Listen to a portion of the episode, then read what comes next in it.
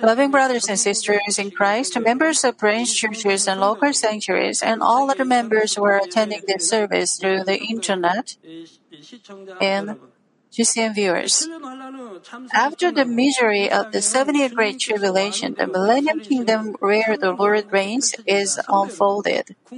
Brothers and sisters, aren't you curious about how the saved children of God, the people of spirit, live as kings in the Millennium Kingdom, while the people of flesh eat and how they live? Aren't you curious? Please listen carefully to today's message. It is the period without tears, sorrows, diseases, disasters, and death. There is only peace and happiness. For how long? For a millennium. Those saved souls enjoy the glory with our Lord the King and live on earth along with the people of the flesh. I explained to you about the life in the Millennium Kingdom in the last lecture. Since many of you want to know more of the Millennium Kingdom, however, I'll give you more details about the Millennium Kingdom. Let's take a look into the city where the people of the Spirit live. I told you previously that God's children assumed the resurrected body and that they are the people of the Spirit who live in the cities. They are separated from the people of the flesh. There is a central city and other cities which are like branch cities are on each continent. In the central city, there are many rooms. According to the rank and order, there are rooms for the Lord, the Holy Spirit, the prophets, and the saints. The location and size of the rooms are set according to the rank of the owner. The location and size of a room reveals the rank in heaven, but the room is not as big as the house in heaven. The rooms in the city are not former official rewards given to the saints. They are temporary places to stay in during the Millennium Kingdom. Only a minimum amount of space is given. For example, it is like a wealthy man who owns a huge mansion staying in a hotel when he goes on a business trip or while traveling. It's impossible to carry his huge mansion, isn't it? Furthermore, the people of spirit don't need a restroom, a bathroom, or a laundry room. All they need is an individual place for their own. In addition, even if the room is not as big as the house in heaven, the size of the room doesn't matter to the people of the Spirit who are in the resurrected body. The concept of space is different from when they were in the fleshly body, and thus they don't feel closed in or confined. Even though there are countless saints who have been saved since the creation, because they occupy only a minimum space, they can all fit in the city. Besides the individual rooms, in the center of the city are a conference room, executive offices, and courtrooms. A courtroom is necessary when the people of the Spirit make a judgment for complicated matters that come to exist among the people of the flesh. There are no conflicts or lawsuits out of evil. However, it is necessary to set certain rules for mutual conformity and control when various people gather to live together. Besides all these, there are many facilities that can be enjoyed in the spiritual space. In the beginning of the Millennium Kingdom, the people of Spirit can freely walk and travel outside the city. Hopefully, you will do a lot of sightseeing in that period along with me. You can go wherever you wanted to go, but couldn't. However, as time goes by and the number of the people of the flesh increases, their activity outside the city gradually becomes more restricted. They don't walk as freely as they did in the beginning. With the exception of certain unavoidable situations, they later stay inside the city. That's why the city is equipped with many facilities that they can use to enjoy, see, and learn the things of the Spirit. They hold feasts among the people of Spirit, and they look back on the 7-year wedding banquet. They also learn the knowledge of the spiritual one. No matter what they do, they enjoy the 1,000 years without getting bored. They don't feel the 1,000 years as being a long time. They will have blissful moments during that time. I also mentioned that in addition to the central continent city, there are branch-like cities on each continent. Among the people of the Spirit, some in certain leadership positions are sent to each city along with the other people of the Spirit who will help the leaders. The leaders are people who were in the fourth level of faith, and there are others who were in the third, second, and first levels of faith. They are given their own duties.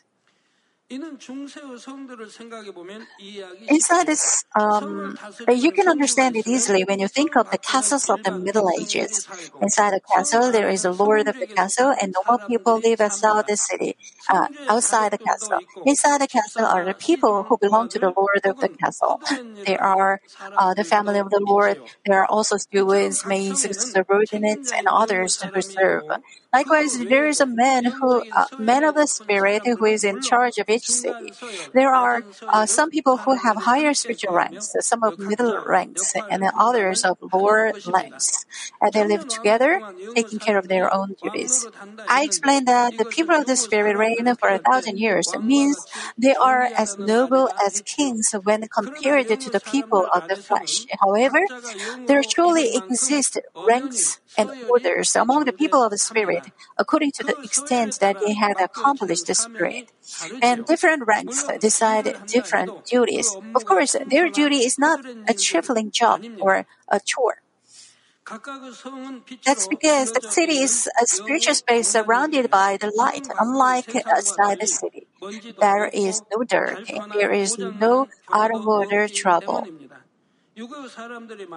Now, as the number of the people of the flesh increases, the jobs that the people of the Spirit should do also increase because they have to teach them and manage them.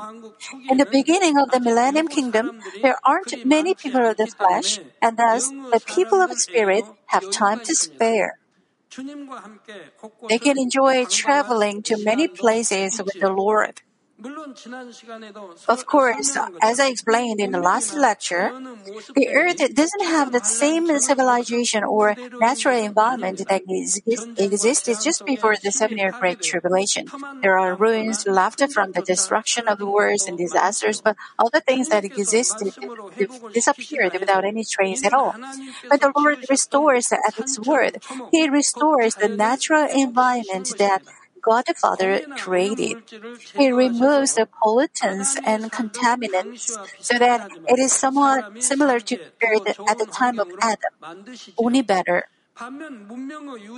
However, the remains of civilization and the buildings and infrastructures are not restored. What had been destroyed remains destroyed, and no traces are left or other things. However, when you visit such a place that once existed, angels will set up a screen, and you can see its original structure through images on the screen. For example, when you go to the site of the pyramids, you can watch how they were constructed and what they originally looked like. Or, as they go on a pilgrimage trip, the Lord may guide you to the very place He conducted His ministry. The paths of the Lord Jesus have vestiges of light, even though long years have passed. Through the screen, you can watch the buildings of those days and the exact situation at the time. You can watch and learn about not only the history and the civilization of mankind, but also God's providence of the creation of the earth.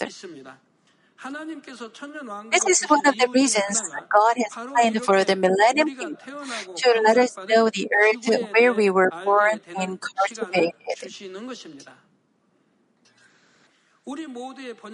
Our home is heaven, but the earth where we were cultivated can be considered as our second home. It is God's grace so that we don't miss or have any concern remaining about the second law. Actually, there is a more important reason for this, but I'll tell you about it later. You may wonder why we don't go straight to heaven after the judgment, why we come back down to the earth and live for a millennium after the 7-year wedding banquet.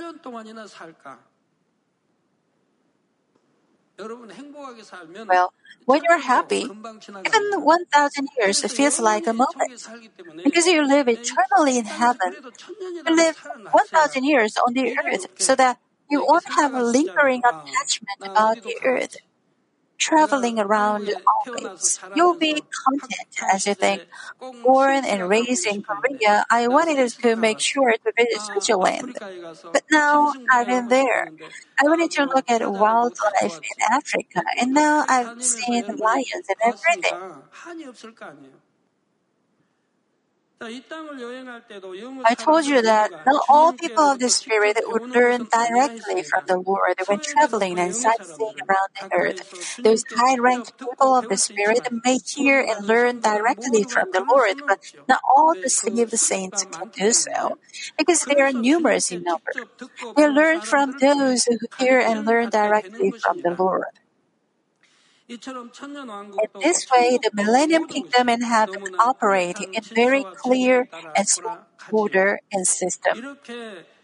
However, as some time passes, it is difficult to travel to many places of the earth.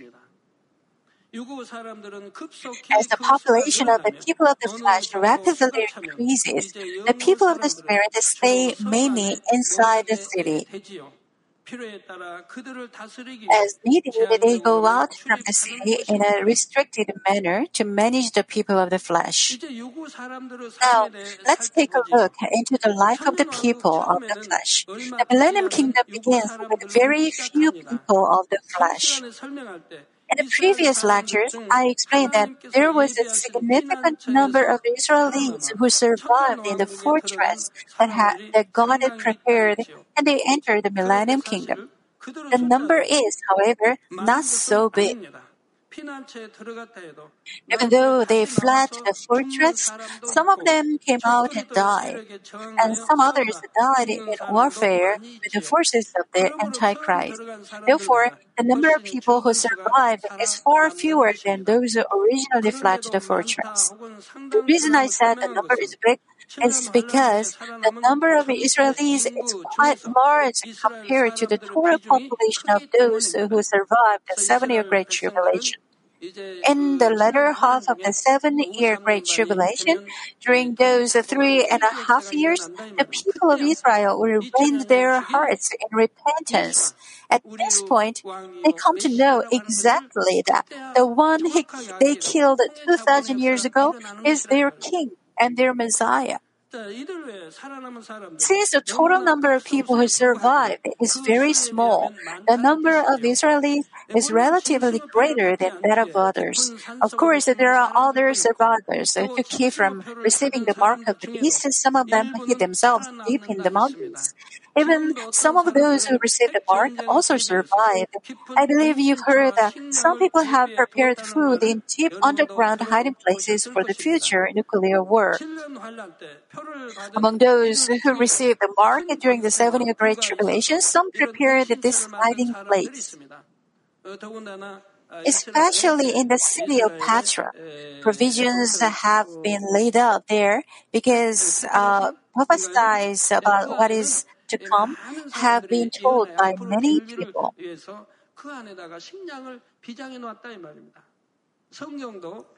A tour guide informed me years ago that people have hoarded the Bible and stored the provisions inside that fortress. It is to prepare for the 7-year Great Tribulation and to hide themselves and survive. Very small number of them hid themselves and survived in such a hiding place, while people lived in the horror of slaying one another. Of course, not all of them survived, even though they hid themselves deep in the mountains or those hiding places. Only a small number of people, those in a physical condition that is strong and have exceptional vitality for life, will be able to survive. Therefore, the number of the survivors is extremely small little compared to what you estimate. On each continent, out of all those who hid the mountains, only a few people survived. Let me omit the exact number because it's such a tiny number that you won't believe it. In addition, among the people who received the mark and hid underground, only a few survived on each continent. I didn't tell you the exact number. If you add all of them up, just how many will there be left out there? There are just a couple of thousands. You can easily imagine now just how miserable the 7-year Great Tribulation will be and how evil those who destroy each other will be. So you find in the Bible that a third of mankind are killed from the start of the 7-year Great Tribulation. Such things repeat several times thereafter. By the way, I also explained that such a small number will rapidly increase by using the example from the Israelites' exodus from Egypt. You can easily get an approximate idea through the case of Adam and Eve. Even after the flood of Noah, the population has increased dramatically just through the family of Noah. The population will be growing much faster because there will be no disease and no death in the Millennium Kingdom. Also, when the population is small, they continually convert to multiply in number. The pain of childbirth is not as strong as today. They will not see death and will also have food to eat, and so they will continually increase in number. Moreover, by the strength and power of God, they are not even badly injured. There are 4 seasons like we have today, and the weather is different in different regions, but there is no extreme heat or cold anywhere. The polar regions are not covered by snow, and there are no deserts. The temperature of those places is just a little bit higher or lower than the most optimum for human beings. For example, in autumn, the wind becomes a little bit cooler, leaves fall, and flowers drop their petals. In this environment, the people of the flesh live happy lives. They build houses, make fire, and develop civilization in their own way. They build houses, make clothes, do farming, and get married. Even though they build houses, since they don't have bricks or concrete, they use lumber or animal skins. They have experience and knowledge about the civilization, but they can live only primitive lives since conditions needed to utilize knowledge don't exist. For instance, when they produce clothing, utensils, or vessels, they can't manufacture anything in a factory or use machines to produce the fine products. Even though they have knowledge, they can't actually produce them. Even if their living standards improve, their production doesn't go further than family-oriented handicrafts. Another reason that civilization cannot become like that of the past is because there are no resources they can develop and use. When the Lord restores their environment with His word, He makes trees and plants flourish with fertile land and clean water. But it's not that natural resources such as coal, oil, and uranium are restored. After initially traveling by horse, they may be able to make carriages or wagons, but they cannot make a plane or a motor vehicle. They can't make them within 1,000 years, nor can they generate electricity. Of course, they become more advanced than the primitive state because they've known science and civilization. Even so, how could they set up a power plant and provide electricity? Could they manufacture airplanes or automobiles? No. They burn trees to make fire, but it's not possible to make a kerosene stove. Don't picture them living in a primitive state. People assume that mankind discovered how to make fire by rapidly grinding stones together after many years, but that is not true. It's just how people assume the primitive civilization developed, but it wasn't so in reality. having ruled everything in the Garden of Eden in the second heaven. Adam had a considerable amount of knowledge. So how could Adam and those who followed him had not even known how to make fire?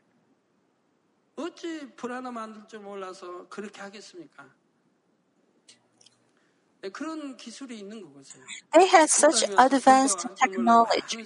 So how could they have not even known how to make fire but discovered it many years later? That's not true. It's just what people estimate how the civilization developed. So they would burn trees to make fire, but it's not possible to make kerosene stove. They have this limitation, but the speed of the rise of their civilization is faster than that of the past.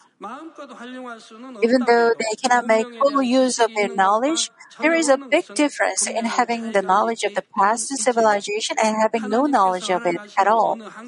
In the boundary that God allows, the quality of living develops much faster than in the past. Now, how will people understand each other? As for the people of flesh who survived the 7-year Great Tribulation, English speakers continue to speak English in the Millennium Kingdom, and Korean people continue to speak Korean. People speaking the same language will gather together, and their descendants will speak their parents' language. Since the number of the survivors is small, they can easily understand that there are not as many languages as today. Even when people of different languages meet, those who know the other language can translate for each other. They may learn foreign languages as well. On the other hand, the people of the Spirit speak only one language. Their language is not like English, French, or German. They speak one common spiritual language. Even without learning process, the people of the Spirit can naturally speak the language with God's power. Did anyone teach you to pray in tongues? If God gives you the gift of tongues, anyone can pray in tongues fluently. Some in French-like, others in Chinese-like, still others in Japanese-like, English-like, and etc. Even without someone teaching you, you can do it all with God's grace. You can do it in different languages as well. The people of the Spirit all speak in one language, but that's not the case with the people of flesh. The people of Spirit don't need to struggle to study this new spiritual language. This is the original language that God gave to us, and we can learn it automatically. However, in the event that people of Spirit must go out from one of the branch-like cities, they will use the appropriate fleshly language of that vicinity. However, they should communicate with the people of the flesh by using the language that the people of the flesh speak. Actually, even without knowing language, there wouldn't be as much discomfort. They would understand each other by gestures. If we are to say, "Let's eat," to an American without knowing English, you can gesture like this, can't we?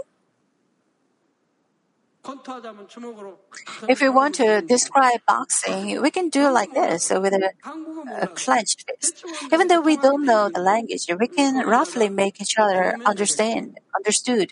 We can also learn the languages.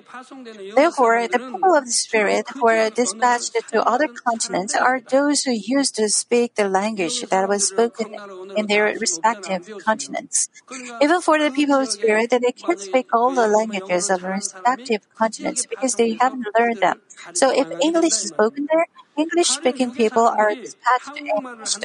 For example, to the continent where the people of the flesh speak Korean, those who can speak Korean among the people of the Spirit are dispatched. From time to time, when the people of the Spirit who cannot speak Korean visit a region where people speak Korean, a bilingual Korean speaker will translate. Basically, it is safe to think that there is no communication problem among the people of the Spirit and between the people of the Spirit and the people of the flesh. Dear brothers and sisters, the people of the Spirit who are in the resurrected body don't change in their appearances. They maintain the most active and beautiful appearances of a 33-year-old man or woman.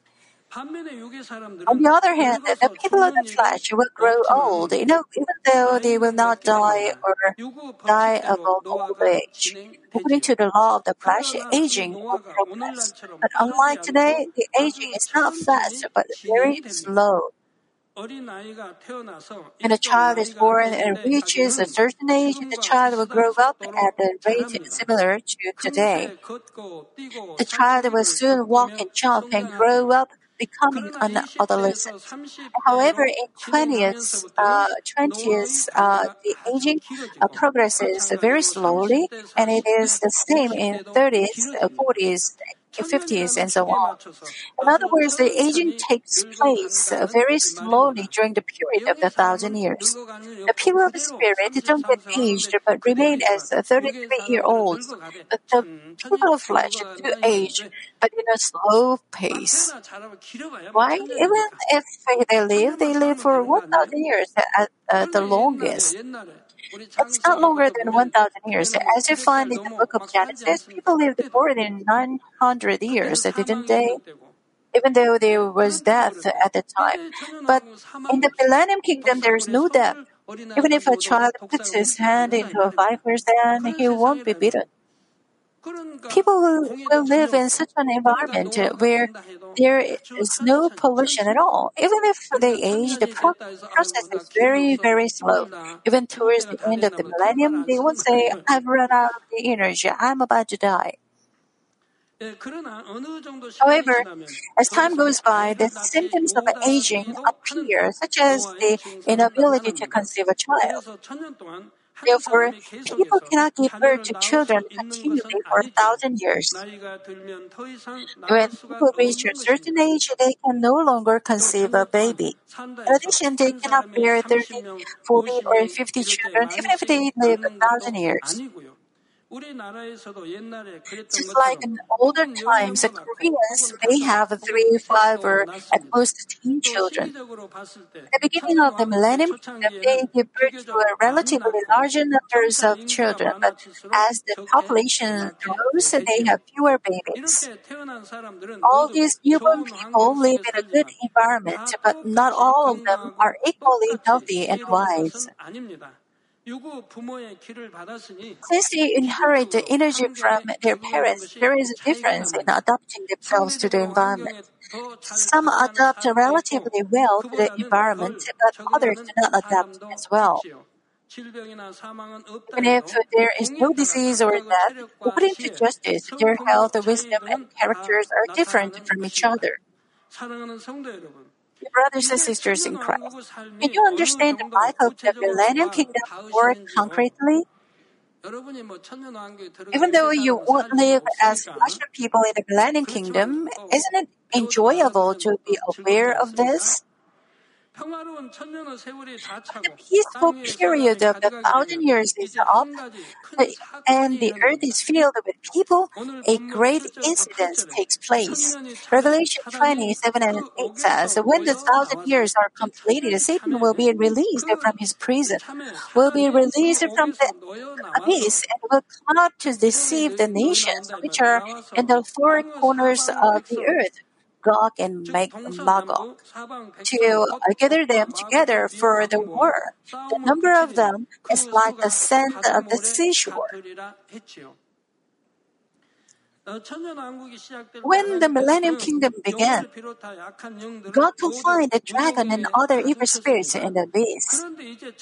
Now, at the end of 1,000 years, God releases the enemy devil and Satan among the people of the flesh once again. After 1,000-year-long confinement, when Satan comes out, the situation she finds is totally unacceptable. The people of flesh who used to be under her control now live like the lamb, and they worship God and the Lord. She finds those who used to worship her worshiping God and the Lord. They also obey and follow the people of the Spirit as if they were their lords. The enemy devil and Satan seize the control of the world again and rapidly manipulate the people of the flesh to be worshipped by them. For 1,000 years, the people of the flesh didn't have any evil thoughts, and they didn't do anything evil. But it doesn't mean they didn't have evil attributes in them. Their original evil and evil attributes they used to have in this world still remained. Those who survived in the 7-year Great Tribulation naturally have evil attributes, especially those who received the mark of the beast that once did terribly evil things. Also, their descendants inherited the evil attributes in their natures. They had come across situations that could provoke their evil because there were no evil spirits around for 1,000 years. No matter how evil a person is, if he lives in a peaceful environment where he has enough food and no need to fight or covet, and his evil is not provoked, wouldn't it look as if he were good?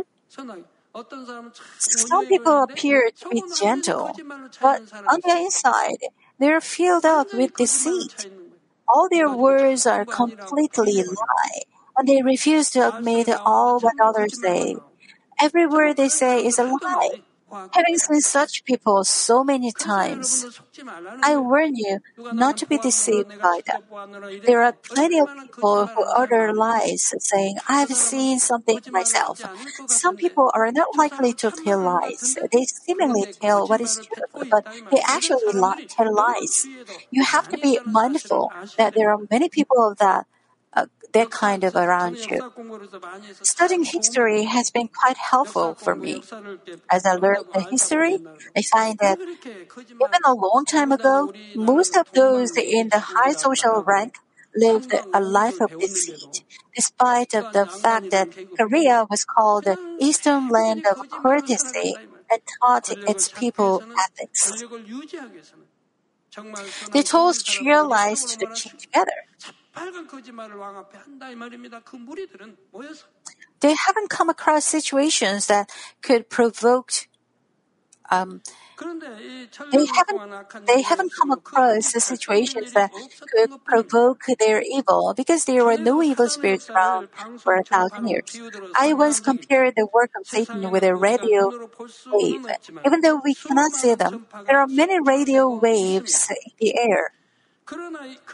Until we set the radio's receiver to a certain radio signal, we can't hear the broadcast. Likewise, even when Satan tries to work with evil thoughts, if you don't have evil in your heart, you don't receive the work of Satan. Furthermore, even if you tune in to a specific channel, if there is no radio station that sends out its signal, you won't be able to hear any sound. In other words, no matter how much evil a man is, if there is no Satan that governs evilness, evil will not be aroused, and he will live like a man of goodness. Those who lived a life of goodness for 1,000 years, they are rapidly stained in evil once Satan is released. They have original evil with it, but it has remained dormant during that time, and Satan works upon people and stir up their evil. Let's say there are plenty of scraps in this cup of water. They will all sink to the bottom in a week or two. With scrapes hidden down, the water above turns into clear water, doesn't it? But what will happen if someone agitates this cup? The water will be mixed up with scraps, won't it? Without the evil spirits, people's evil attributes all subside and remain dormant in the depths of their heart. As Satan is released and controls people's heart and thoughts, evil that hadn't been thrown away came out again. In order for you to receive human cultivation well, You have to root out the original roots of evil. After some fasting, you may feel evil has been thrown away. After some time, however, if you get tempted or some evil stimulating situation comes up, it comes back alive. You get disappointed, thinking, I thought it's been thrown away, but there still is. Thus, evils should be removed as their roots. You have to get rid of their roots in the first place. Even if you all the weeds and grass, if their roots remain, they will grow back soon. Likewise, we've got to get rid of the roots of evil. You have to fight against sins like that to the point of shedding blood. Even though the Bible urges us to do it to the point of shedding blood, if you don't even try to do so, but just take the wide path, you shouldn't say, I won't fall into 7-year great tribulation. That's not even faith, is it? Satan doesn't work in the air as she used to, but she manages the people of the flesh directly in the first heaven. This way, Satan can stay with evil and control them all the more quickly and more strongly. Even though Satan is released temporarily, numerous people are deceived in this period. What kind of deception is it? Why can't we live an abundant life inside the city? Why should we live miserably like this outside the city? Why should we serve the people of spirit? We also want to be served and enjoy many things as we please. Satan instigates the desire for fame and power so that the people of the flesh will have ill feelings against the people of the spirit. When the enemy devil and Satan is not released, there is none who provoke them to ill feelings or thoughts. While their evil was not aroused, they stayed calm and obedient. But as the evil spirits are released and stimulate them, changes happen. They turn into different people. That is the case with you. Suppose you live a life of goodness, but someone stimulates you. They tell lies and make up stories as if they knew everything. You listen to them and believe them.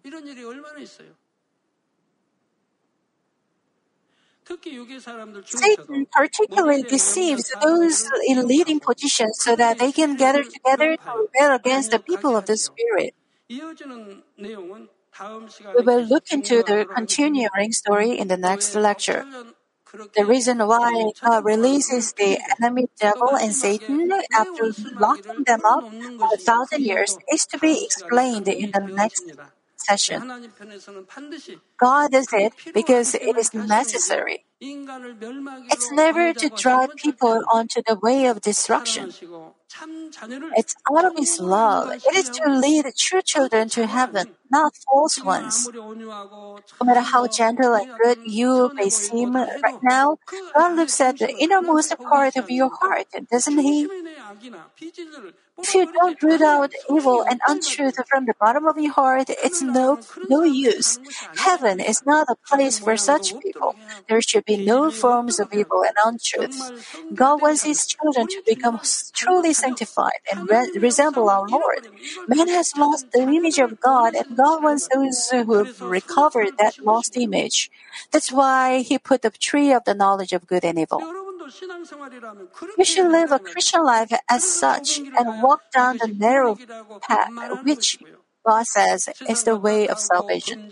While you befriend this world, commit sins and works of the flesh, indulge in worldly pleasures, and walk on the wide path, you can't say, I'm saved.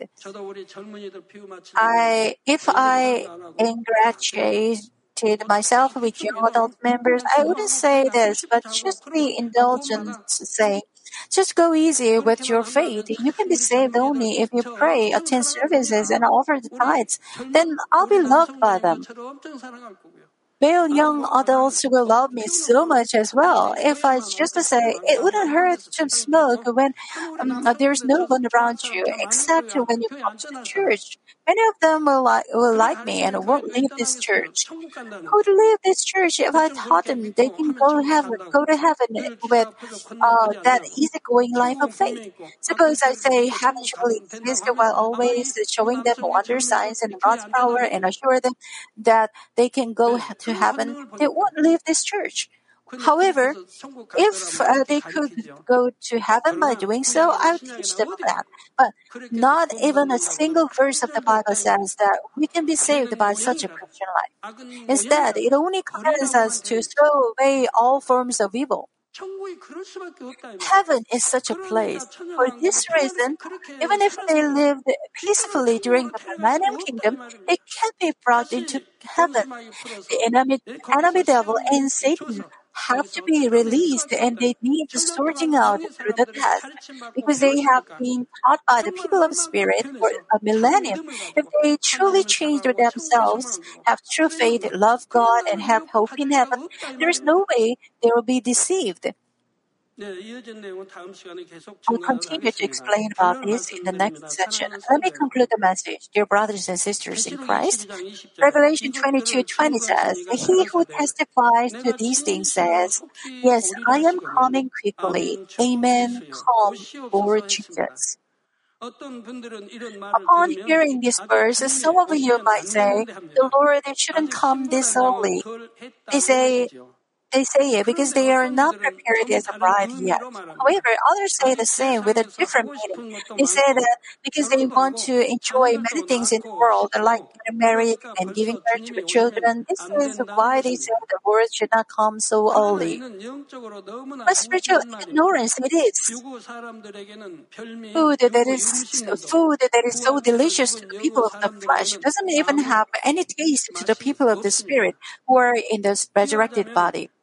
Many years ago, when people were poor and hungry, they could enjoy even soup of bitter herbs. But do you think you would enjoy it now?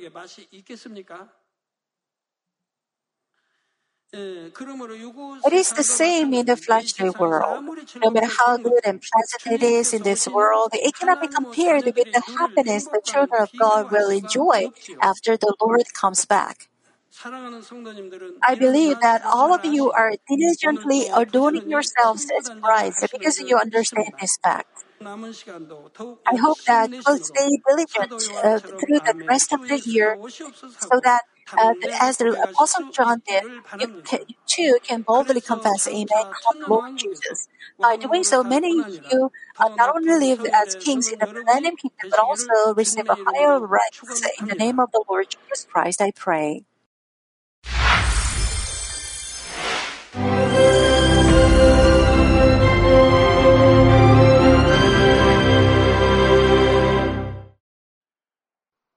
Hallelujah! Almighty Father God of love, please lay your hands on all brothers and sisters receiving this prayer here in attendance. Lay your hands on all the members of the branch churches and local sanctuaries, and all the GCN TV viewers, and those who are watching via satellites, cables and internet all over the world, transcending space and time.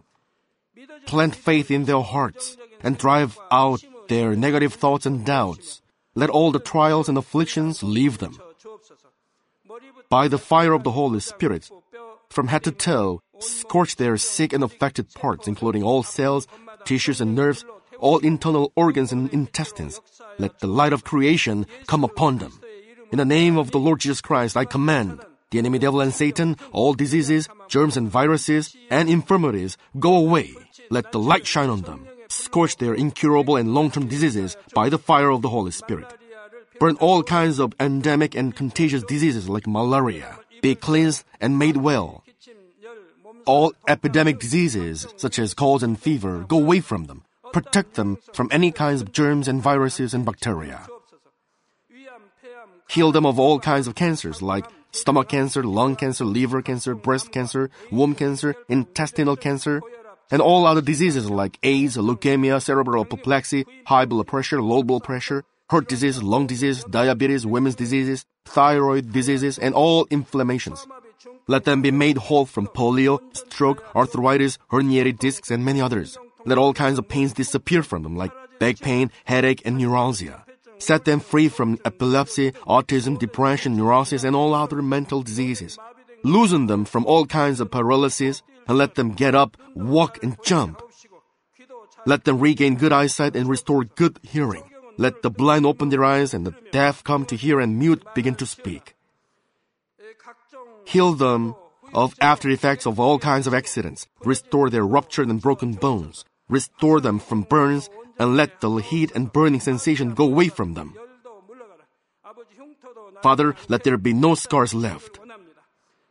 Be cleansed from all kinds of drug addictions and poisoning. Father, regenerate dead nerves, tissues, and cells, and bring the dead back to life. Father, please bless them to conceive a baby. Bless them to conceive a baby. In the name of the Lord Jesus Christ, I command the enemy devil and Satan, the ruler of the air, the evil forces and their servants, go away from them. Go away, you evil spirits, unclean spirits, deceiving spirits, spirits of falsehood, separating spirits, and all forces of darkness.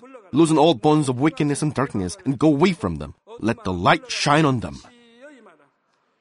Father God, give them strength to cry out in their prayer, and empower them with the power to cast off sins and become sanctified. Let them be in good health as their soul becomes prosperous, and let their family be evangelized. Protect them from all kinds of accidents and disasters, and bless them to lead a successful and prosperous life in everything. Please protect your children, their home, their business, and their work by the fiery hedge of the Holy Spirit, with the heavenly host and angels, and with your blazing eyes. Give students wisdom and understanding, and fill their hearts with more passion and desire for study. Keep their hearts and minds from worldly things, and plant into their hearts more fervent love for God. Bless your children and let them give glory to you in everything they do, whether they eat or drink or whatever they do. Let them confess and testify to the living God, I've met God, I've experienced God, and received His answers and blessings. Father God, thank you. Let all glory be to you alone. In the name of our Lord Jesus Christ, I pray. Amen.